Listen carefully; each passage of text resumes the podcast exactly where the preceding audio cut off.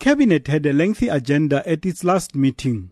Top on Minister Radebe's list was that ministers were encouraged by the 3.3% GDP growth in the second quarter of this year. He said the growth in manufacturing as well as mining and quarrying shows the resilience of the economy in these tough times. They also welcomed the news that a second unit of the Medupi power station has been synchronized to the grid. On government efforts to ensure that departments pay goods and service suppliers on time, several measures have been implemented by both the Department of Planning, Monitoring and Evaluation and the National Treasury to fast track the payments. This problem has a very negative impact, especially on small business. Some of them even are liquidated when government does not pay within the required 30 days. But there is some improvement that is taking place at that moment in time.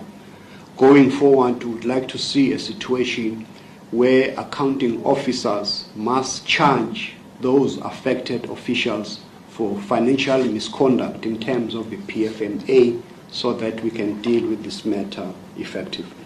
Minister Radebe says Cabinet recognizes the struggles young people encounter as they try to educate themselves. He added that government remains committed to ensuring quality, affordable education.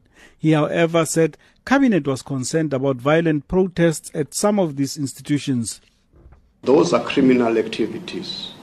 I do not believe that uh, genuine students will go to an extent like banning a library. I mean, those books are irreplaceable why would a person do a thing like this? So that's why our call is that uh, genuine grievances of students are being undermined by these criminal activities that destroy the very same institutions that we want to promote. He also revealed that the public protector subpoenaed the Secretary of Cabinet to provide information about the interests of cabinet ministers as part of her investigation into allegations of state capture. The public protector issued a subpoena to the Secretary of Cabinet asking two things the declaration by members of cabinet between October last year and this year, and secondly, the minutes of cabinet about the appointment of acting ministers.